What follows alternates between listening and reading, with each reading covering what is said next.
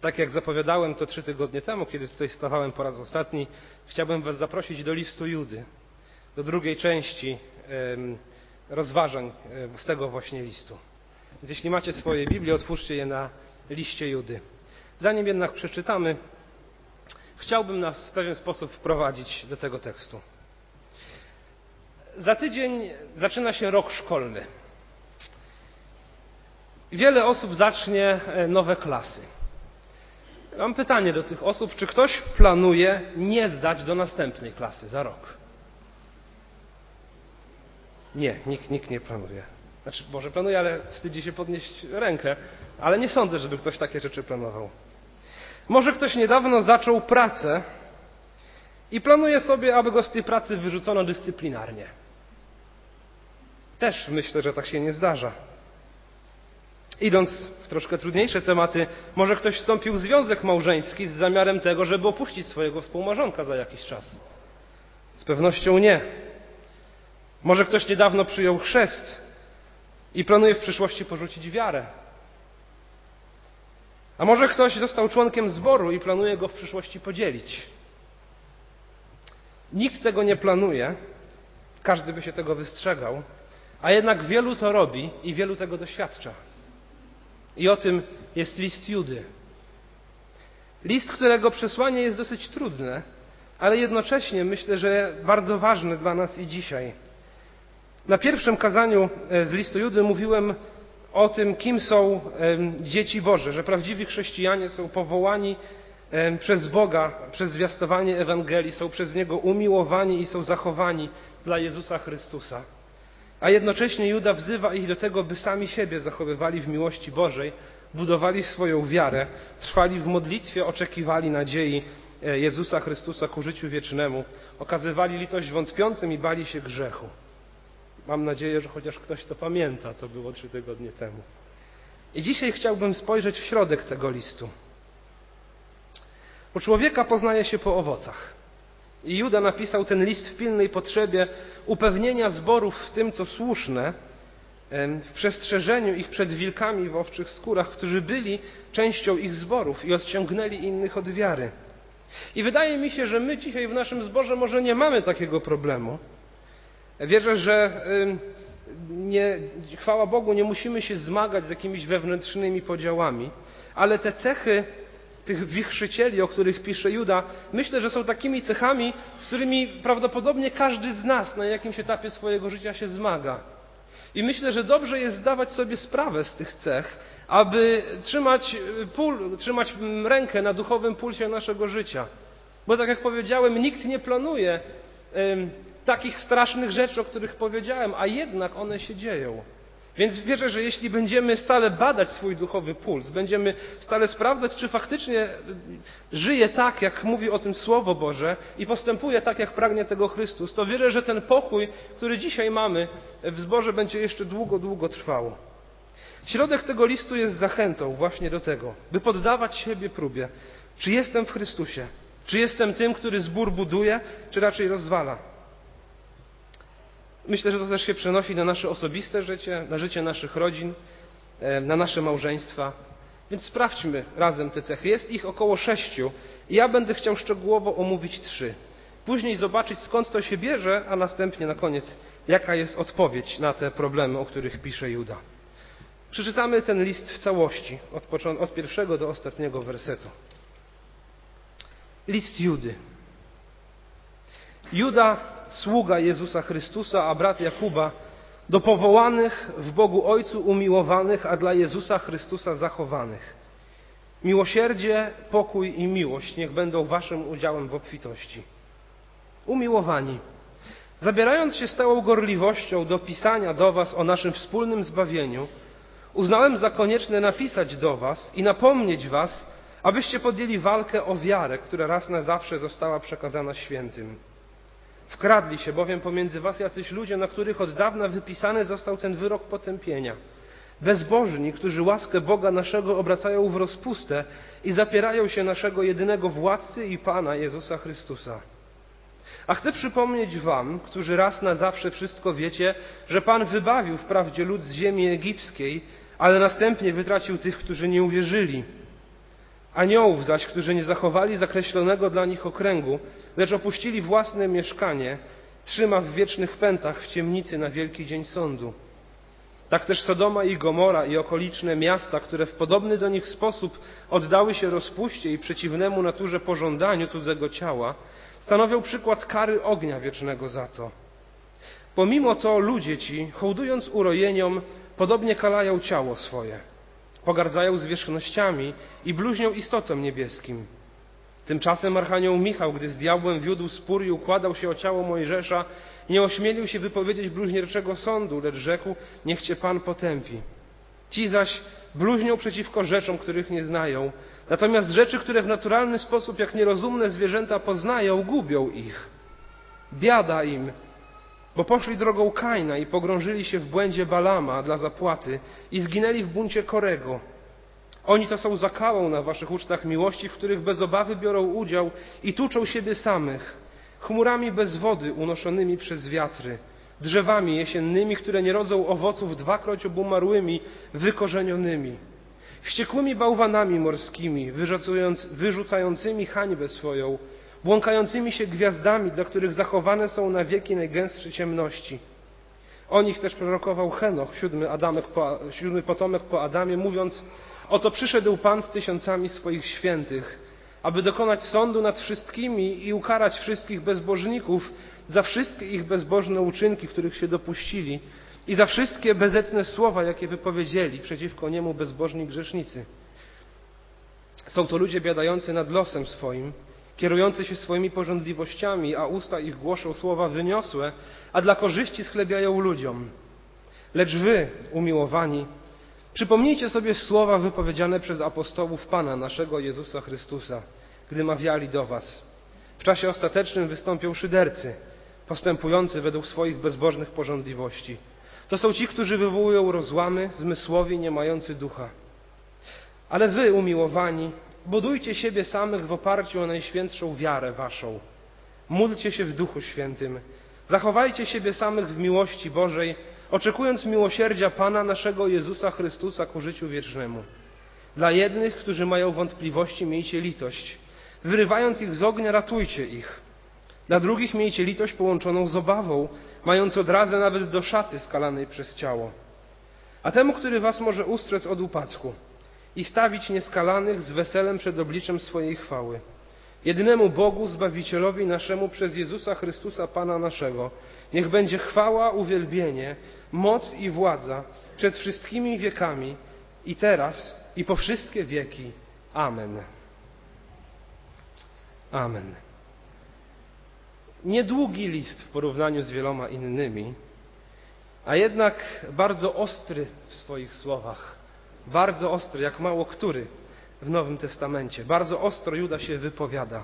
I tak jak już to powiedziałem, chcę powiedzieć to jeszcze raz.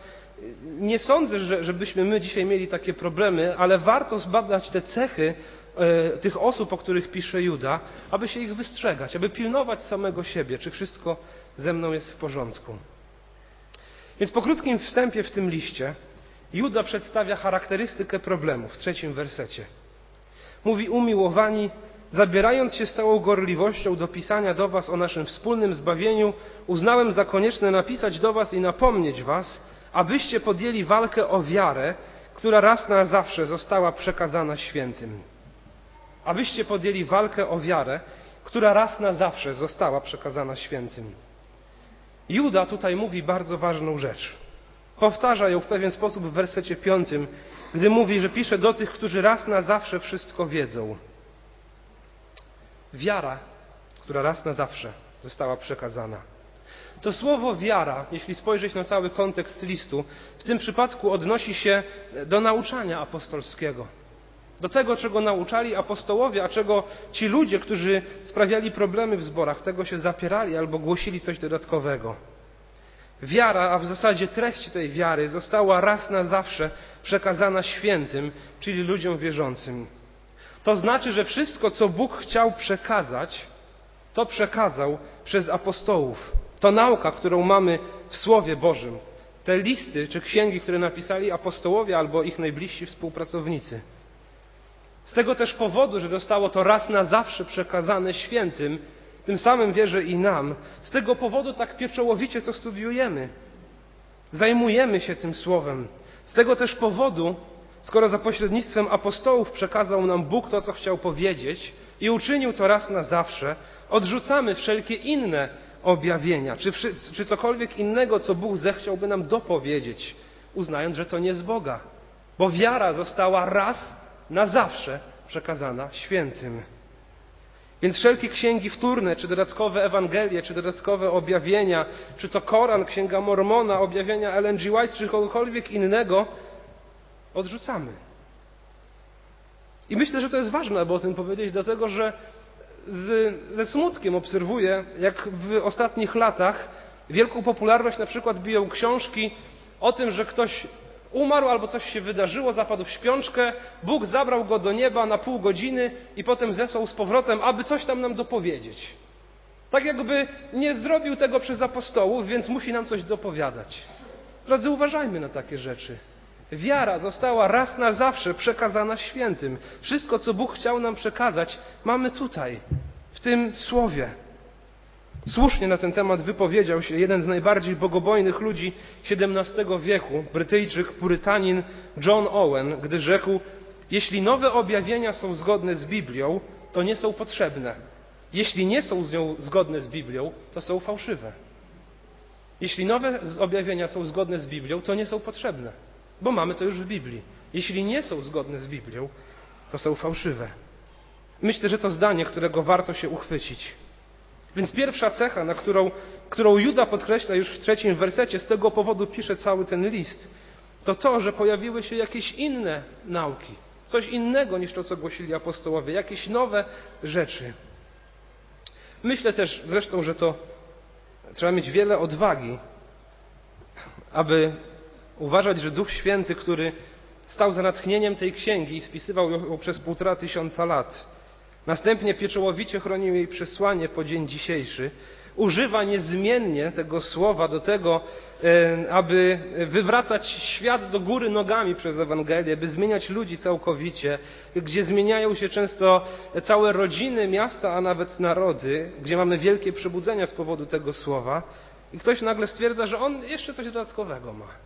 Ponadto, co zrobił Duch Święty. Uważajmy na to. Uważajmy na tych, którzy mają takie pomysły. Dalej Juda pisze w czwartym wersecie: Wkradli się bowiem między was jacyś ludzie, na których od dawna wypisany został ten wyrok potępienia. Bezbożni, którzy łaskę Boga naszego obracają w rozpustę i zapierają się naszego jedynego władcy i Pana Jezusa Chrystusa. Więc wiemy, że to dzieje się w Kościele. Wkradli się między was jacyś ludzie, którzy łaskę Boga naszego obracają w rozpustę. I myślę, że tak też niestety czasami bywa, że jest niezrozumienie łaski Bożej. Trochę tak jak Paweł, kiedy pisze do Tytusa w 1,16, mówi, że są ludzie, którzy utrzymują, że znają Boga, ale uczynkami swoimi zapierają się Go. Utrzymują, że znają Boga, ale uczynkami swoimi zapierają się Go. Drodzy, jak jest z nami? Czy nasze uczynki świadczą o tym, że znamy Boga? Czy raczej, że zapieramy się Go? Czy zbawienie z łaski traktujemy jako przyzwolenie na grzech, tak jak ci ludzie? No bo jeśli zbawienie nie jest zależne od uczynków, ciało jest złe i tak idzie na potępienie, a zbawiona jest dusza, no to ich logika była taka, no to można sobie pogrzeszyć, pożyć sobie. Juda mówi w wersecie czwartym, zapierają się tym naszego jedynego władcy i Pana Jezusa Chrystusa. Dlatego, że Człowiek, który doświadcza łaski Bożej, tak bardzo pragnie świętości, że ciężko mu przez myśl przychodzi świadomość jego grzechu, że z żalem mu to przychodzi. Myśl o tym, że on zgrzeszył. On nie pragnie grzechu, on pragnie świętości. Pragnijmy tego i my, jeśli doświadczyliśmy łaski Bożej. Bo prawdziwie doświadczenie łaski sprawia pociąg ku świętości, a nie ku grzechowi. To zaledwie dwa wersety. I po tym dosadnym wstępie Juda przechodzi do trzech przykładów z historii, z historii Izraela, które są obecne w postępowaniu tych ludzi. Wersety 5, 6 i 7. A chcę przypomnieć wam, którzy raz na zawsze wszystko wiecie, że Pan wybawił wprawdzie lud z ziemi egipskiej, ale następnie wytracił tych, którzy nie uwierzyli. To pierwsze przestrzeżenie.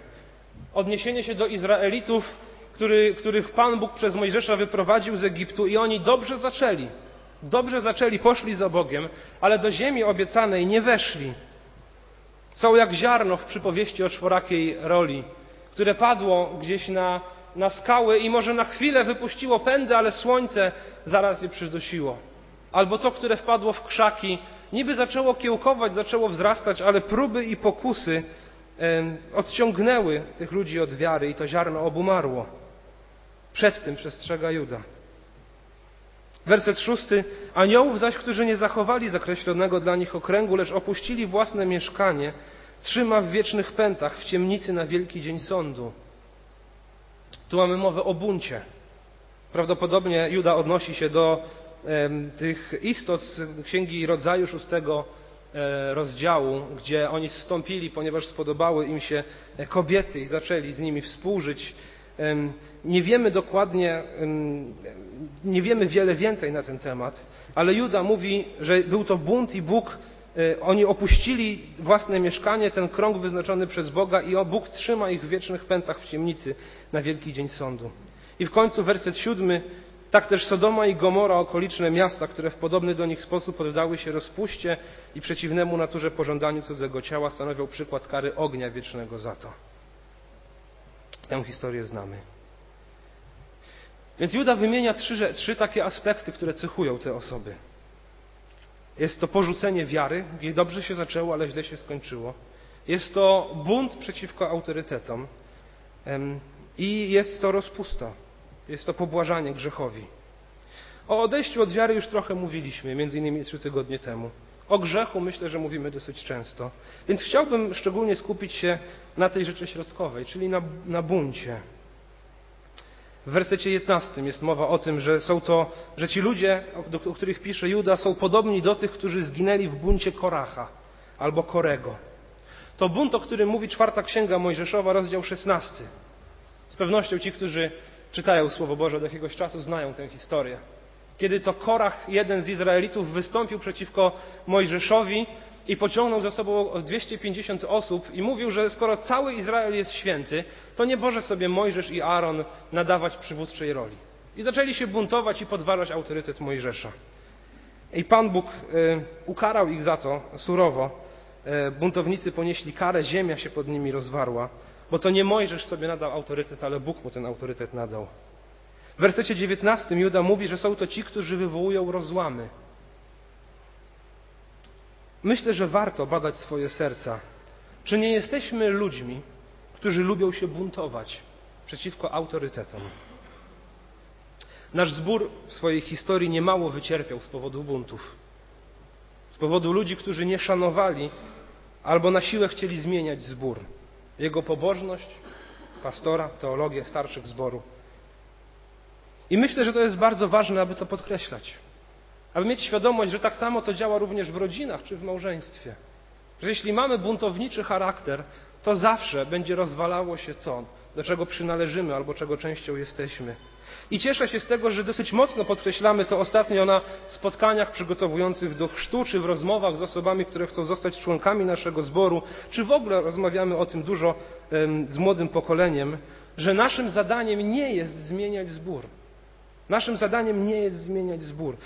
My możemy się do niego dołączyć jako kolejne pokolenie wierzących. Ostrożnie przejąć to, nad czym pracowały kolejne pokolenia, co Bóg błogosławił przez wiele pokoleń. Możemy zrobić z tym coś dobrego i możemy ostrożnie przekazać to kolejnemu pokoleniu ludzi wierzących, którzy idą za nami. Jeśli można coś poprawić, to poprawić, jeśli można coś delikatnie zmienić, to na, tylko na lepsze. Ale buntownicy czy rewolucjoniści prowadzą zawsze do rozpadów i głębokich zranień. I czasami jest tak, że coś nam się nie podoba. Że może chcielibyśmy, aby coś wyglądało inaczej w rodzinie czy w zborze to myślę, że dużo lepszym jest to, kiedy delikatnie to komunikujemy, rozmawiamy ze starszymi zboru czy z innymi członkami, zamiast cichego narzekania po kątach, zbierania sobie popleczników, żeby komuś dowalić i dorzucić, bo oni nie wiedzą, a my im powiemy, bo oni nie rozumieją, bo to nie tak, bo oni nie mają ducha, bo oni tacy i owacy i owacy. Wiele razy ten zbór już przez to wycierpiał. Cieszę się, że w ostatnich latach jest dużo spokoju. Badajmy nasze serca. Badajmy nasze serca. Nie twierdzę, że wszystko zawsze musi nam się podobać, ale badajmy nasze serca. Potrzeba łagodności i pokory i ostrożności. Bo ten bunt, czy takie rewolucjonistyczne, rewolucyjne podejście, Juda tutaj bardzo mocno pokazuje, że jest to cecha tych ludzi, którzy niszczyli zbory. Mamy tutaj mowę również o niewłaściwym zrozumieniu, znaczy o niewłaściwym podejściu do istot niebiańskich. Wersety 8 do 10. Pomimo to ludzie ci, hołdując urojeniom, podobnie kalają ciało swoje, pogardzają zwierzchnościami i bluźnią istotom niebieskim. Tymczasem Archanioł Michał, gdy z diabłem wiódł spór i układał się o ciało Mojżesza, nie ośmielił się wypowiedzieć bluźnierczego sądu, lecz rzekł, niech cię Pan potępi. Ci zaś bluźnią przeciw rzeczom, których nie zdają.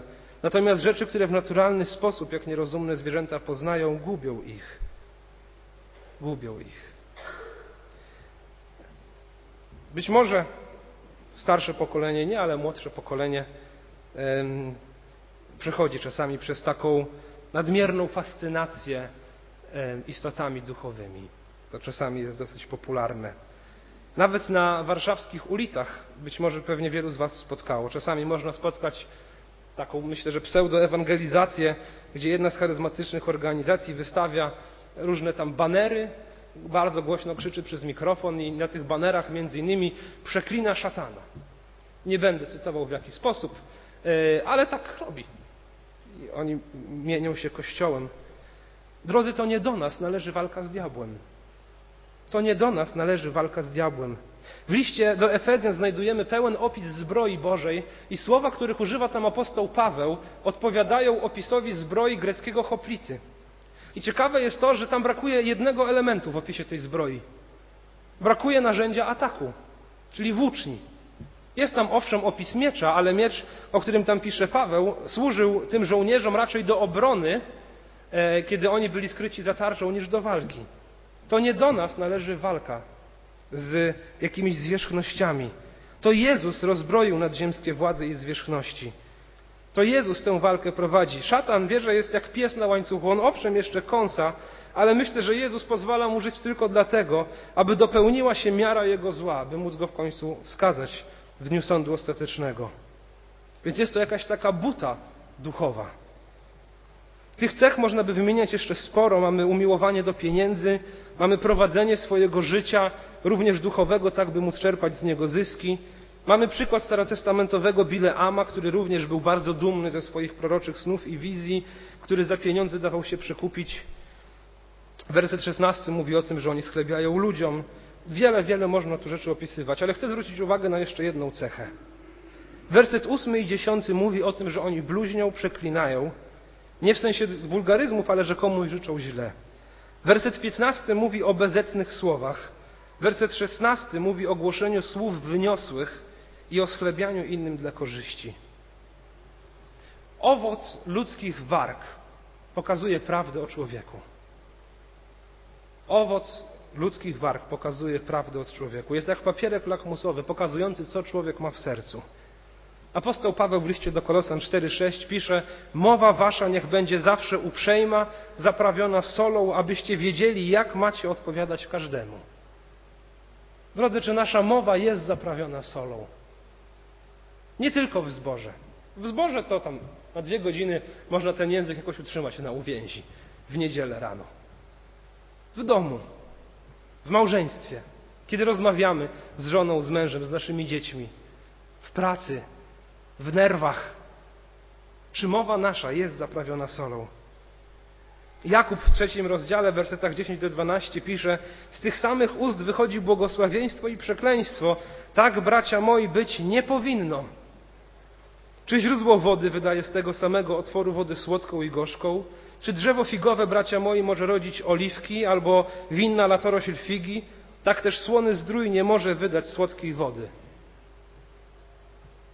Cechą tych wichrzycieli, o których pisze Juda, są słowa. Po tym, jak oni się wypowiadali i co mówili, można, można było ich rozpoznać. Więc zadaję sobie to pytanie, bo, bo sam wiem, jak, jak wiele mi często brakuje. Jak często upadam w tym aspekcie. Co jest w moich słowach? Co inni słyszą w moich słowach? Czy jest tam pokój, czy jest tam złość? Czy jest tam cierpliwość, czy popędliwość? Jest tam miłość, czy szyderstwo? Szacunek, czy pogarda? Pokora, czy pycha? Błogosławieństwo, czy przekleństwo? Boże dzieci cechują te pierwsze rzeczy, które wymieniłem. Ludzka mowa jest bardzo dobrym, bardzo dobrym takim czynnikiem, na którym można to sprawdzić, bo nie da się tego sfabrykować. Co w sercu, to i na ustach. Dbajmy o to. Drodzy, dbajmy o nasze usta. Jeśli w tym uchybiasz, proś Boga o mądrość, a z pewnością Cię nią obdarzy. Przeproś tych, wobec których zgrzeszyłeś mową i nie rób tego więcej. Uważajmy na nasze słowa. Więc wszystko to, o czym mówiliśmy, życie w grzechu, umiłowanie pieniędzy, buntowniczy charakter, duchowa pycha, niepohamowane słowa, wszystko to są złe owoce, po których rozpoznajemy życie człowieka. I o tym mówi werset dziesiąty. Juda mówi, oni są chmurami bez wody unoszonymi przez wiatry. No spodziewamy się deszczu z tych chmur, ale wiatr tylko je przegania. To są puste chmury. Są drzewami jesiennymi, które nie rodzą owoców, dwakroć obumarłymi, wykorzenionymi. Spodziewamy się owoców nawet dwa razy, a nie ma, nawet jesienią. Nie ma owoców. Drodzy, czy wydajemy te owoce? Czy wydajemy owoc Ducha Świętego? Czy wydajemy owoc upamiętania? Badajmy nasze serca. Badajmy nasze serca i pamiętajmy o tym, co mówi pierwszy list Jana, pierwszy rozdział, dziewiąty werset. Że jeśli przychodzimy do Boga, wyznajemy grzechy swoje, wierny jest Bóg i sprawiedliwy i odpuści nam grzechy i oczyści nas od wszelkiej nieprawości. On to uczyni. Więc badajmy swoje serca, póki nie jest za późno. I przychodźmy do Boga. Czy nie ma w nas duchowej dumy, duchowej pychy? Czy nie ma w nas e, buntowniczego nastawienia? Czy nie ma w nas słów, które raczej świadczą, które wydają kwasie i gorzkie owoce? Więc z czego bierze się to wszystko, o czym pisze Juda? Werset trzeci mówi o podjęciu walki o wiarę raz na zawsze przekazaną świętym. Werset piąty mówi, wy już wiecie, jak macie postępować. Werset siedemnasty mówi, przypomnijcie sobie słowa wypowiedziane przez apostołów. A pierwszy nakaz, o którym Juda mówi, kiedy mówi o tych pozytywnych rzeczach, to mówi, budujcie samych siebie w oparciu o najświętszą wiarę. Cztery razy to jest podkreślone. Wiara, przekaz apostolski, budujcie samych siebie w oparciu o najświętszą wiarę, o to, co już wam zostało przekazane. Jestem przekonany zatem, że problemy w naszym życiu, w naszych rodzinach czy, czy w naszych zborach, owszem, one mają źródło w swoje grzechu, zdecydowanie tak. Ale myślę, że poza tym biorą się z tego, że my zbyt mało znamy Słowo Boże, albo tym Słowem Bożym nie żyjemy. Tym przekazem apostolskim. Cztery razy o tym pisze Juda tutaj. Dlaczego tak mocno to podkreśla? wiarę raz na zawsze przekazaną, to, co oni już raz na zawsze wiedzą, to by sobie przypomnieli słowa apostołów i by umacniali się w tej wierze. No myślę, że to właśnie dlatego, że wszystko zaczyna się od autorytetu. Od tego, skąd ja biorę swoje pojmowanie świata i przez jaki pryzmat patrzę na świat. Wszystko zaczyna się od umiłowania Pisma Świętego, zaufania mu i podążania za nim. Albo nieumiłowania go, niepoznawania go i nie podążania za Nim. A Bóg przez swoje słowo mówi nam to, jak powinny wyglądać nasze rodziny, jak powinny wyglądać nasze małżeństwa, jak powinien wyglądać nasz zbór, jak wychowywać nasze dzieci, jak pracować, jakie mieć podejście do innych ludzi wierzących i niewierzących. To wszystko jest bardzo ważne, o tym mówi Biblia, ale mówi o jeszcze czymś ważniejszym. Mówi o tym, jaki jest Bóg. Ta księga nie jest księgą o nas, jest przede wszystkim księgą o Bogu. I gdybyśmy ją czytali, i gdybyśmy prawdziwie żyli tą księgą, gdybyśmy poświęcali badaniu e, i, i uczeniu się o Chrystusie tyle czasu, ile poświęcamy na, na, na oglądaniu internetu czy, czy oglądaniu telewizji, myślę, że mielibyśmy dużo, dużo mniej problemów. Gdybyśmy czytali i tak naprawdę chcieli się dowiedzieć o Bogu, rozmyślali nad Jego atrybutami, nad Jego charakterem, nad Jego sprawiedliwością, nad Jego miłością, nad świętością i łaskawością, drodzy, dużo mniej problemów byśmy mieli. Bo nasze życie wskazywałoby na to, że jest autorytet ponad nami. Nasze zachowania, nasze słowa, nasze emocje wskazywałyby na to, że jest autorytet ponad nami, do którego chcemy się dostosować. To, jak pracujemy, to, jak się zachowujemy, to, jacy jesteśmy w zborze, wskazywałoby, że jest autorytet ponad nami, do którego chcemy się dostosować. Nazywa się on Słowo Boże. Pismo Święte, 66 ksiąg Starego i Nowego Testamentu, które objawia nam prawdę o Bogu, które przekazuje nam wiarę raz na zawsze przekazaną świętym. Myślę, że z tego zaczynają się zawsze te problemy. Chcę kochać Słowo Boże. Naprawdę chcę kochać Słowo Boże. Chcę pływać w tym Słowie, jak już to mówiłem trzy tygodnie temu, nurkować w nim, wydobywać wszystko to, co najcenniejsze i żyć tym.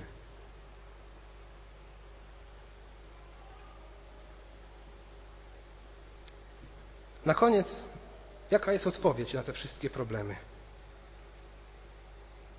Zobaczcie, ten list został napisany w celu podjęcia walki o wiarę.